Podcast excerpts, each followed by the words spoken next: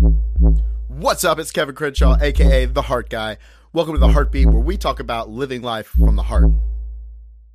I just landed in the Memphis airport. I'm here for the holidays. This is home base for me. I just wanted to pop in really fast, give you guys a reminder to focus on what really matters. That's what this season and the holidays are really about. And I think it can get very easily caught up in I got to get these gifts and do this thing and travel to this place and get kind of caught up in the rut of doing the do versus actually spending time with the people you love and expressing how much they mean to you.